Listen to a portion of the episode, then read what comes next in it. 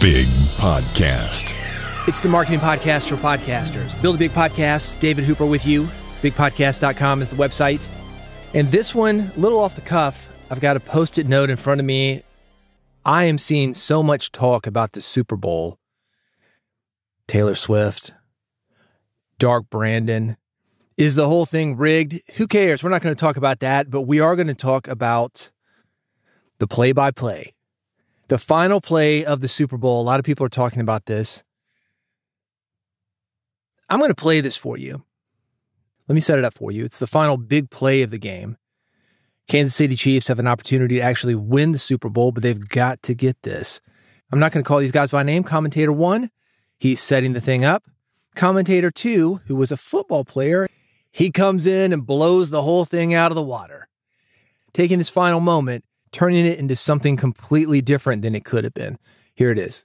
You move to the second quarter. That's right. Because I can only feel the number of people out there being like, "What's going on?" First and goal. Mahomes flings it. It's there! Hardman! Jackpot! Kansas City!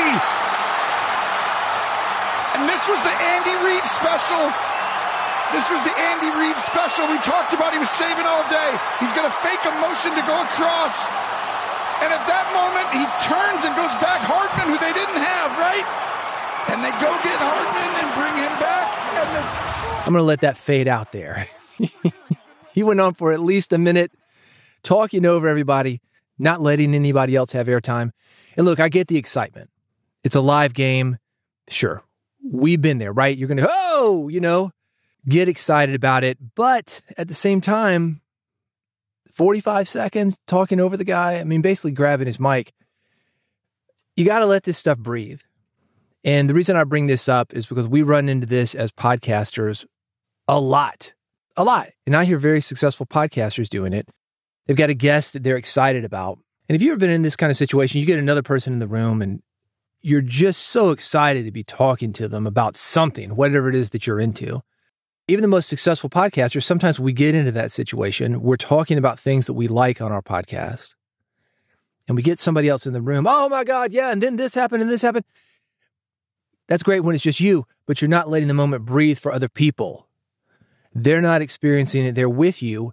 They're experiencing it via broadcast media, maybe something that you've edited later. And what you're doing by not letting it breathe is you're not letting them have a chance to intake all this information that you perceive because you are right there in the moment. Silence helps emphasize this. Short bursts that give somebody a chance to catch up to where you are, that helps.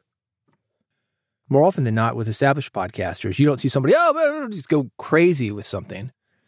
But you will see them talking over people. You'll see, uh, uh, mm, yeah, mm-hmm, jumping the gun, not letting somebody finish. That's what that looks like. Bringing it back to you, that's what that looks like you have a guest on your podcast because one, people want to hear from that guest. But not only do they want to hear that person talk, they want that person to share their experience. And there are two different things there. One is airtime, and the other is the content of that airtime. I get it. You're excited. It's your show. You want to bring it back to you. But, but, but, but, do that later, man. Let that moment breathe. Let that person finish. If the guy goes on for too long, cut it just like I did with this clip.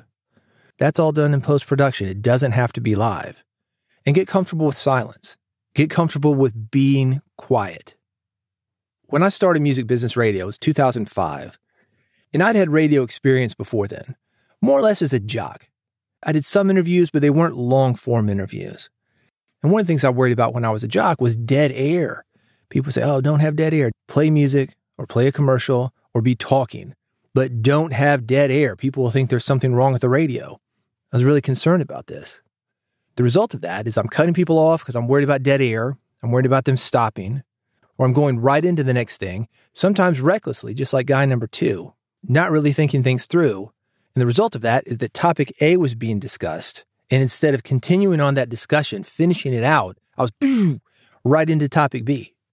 My producer is like, man, look, you got to let this thing breathe. We can cut out any dead air in the mix.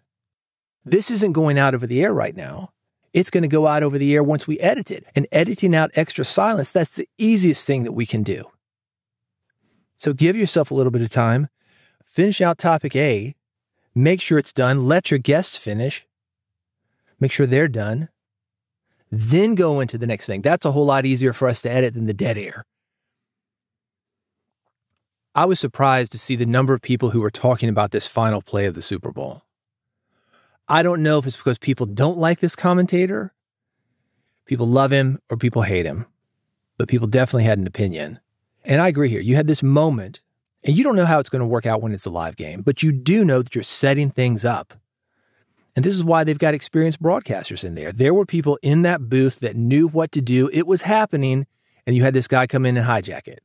Do not do that to your guests. Don't interrupt. Don't uh huh, mm hmm, uh huh, mm hmm. Oh yeah, mm hmm. Don't give them those filler words. Just nod your head, man. Or give them an opportunity to be comfortable with silence. If it's audio only and they can't see you, let them go, man. Don't do it, mix it out, lessen it, whatever. But give them space, whatever that looks like. That's going to get you the story. That's going to bring your audience into the interview, into the story with you because they are having a much different experience than you are when you're recording it. And you can craft that experience. You are going back in, like my producer said, and you are editing that. You can put more pauses in, you can take pauses out. You can take those, mm-hmm, uh-huh, mm, cut your mic if you need to. You can put some of that in if you need to. Never seen it happen, but you could. you got flexibility. That's my point. Anyway, love to hear your thoughts. Mastodon, Threads, Blue Sky. That's how to get me. You can find me at bigpodcast.com if you want to work on this stuff, I'm available to you. Big Podcast AMP, audio monetization program. URL bigpodcast.com slash AMP. It's a personal coaching program with me working with you to help you build an audience, get more people to your show, make more money with your show. Bigpodcast.com slash AMP. That is the website. Of course, I'm always here on Build a Big Podcast. If you have not subscribed, bigpodcast.com slash subscribe. There's three buttons for you, one for Android, one for iPhone. There's an RSS button. There's also a QR code. If you like scanning things, gotcha. Sucks that podcast straight out of the internet into your phone via a QR code. That's at bigpodcast.com slash subscribe. Go there right now before you forget, and I'll see you in the next episode of Build a Big Podcast.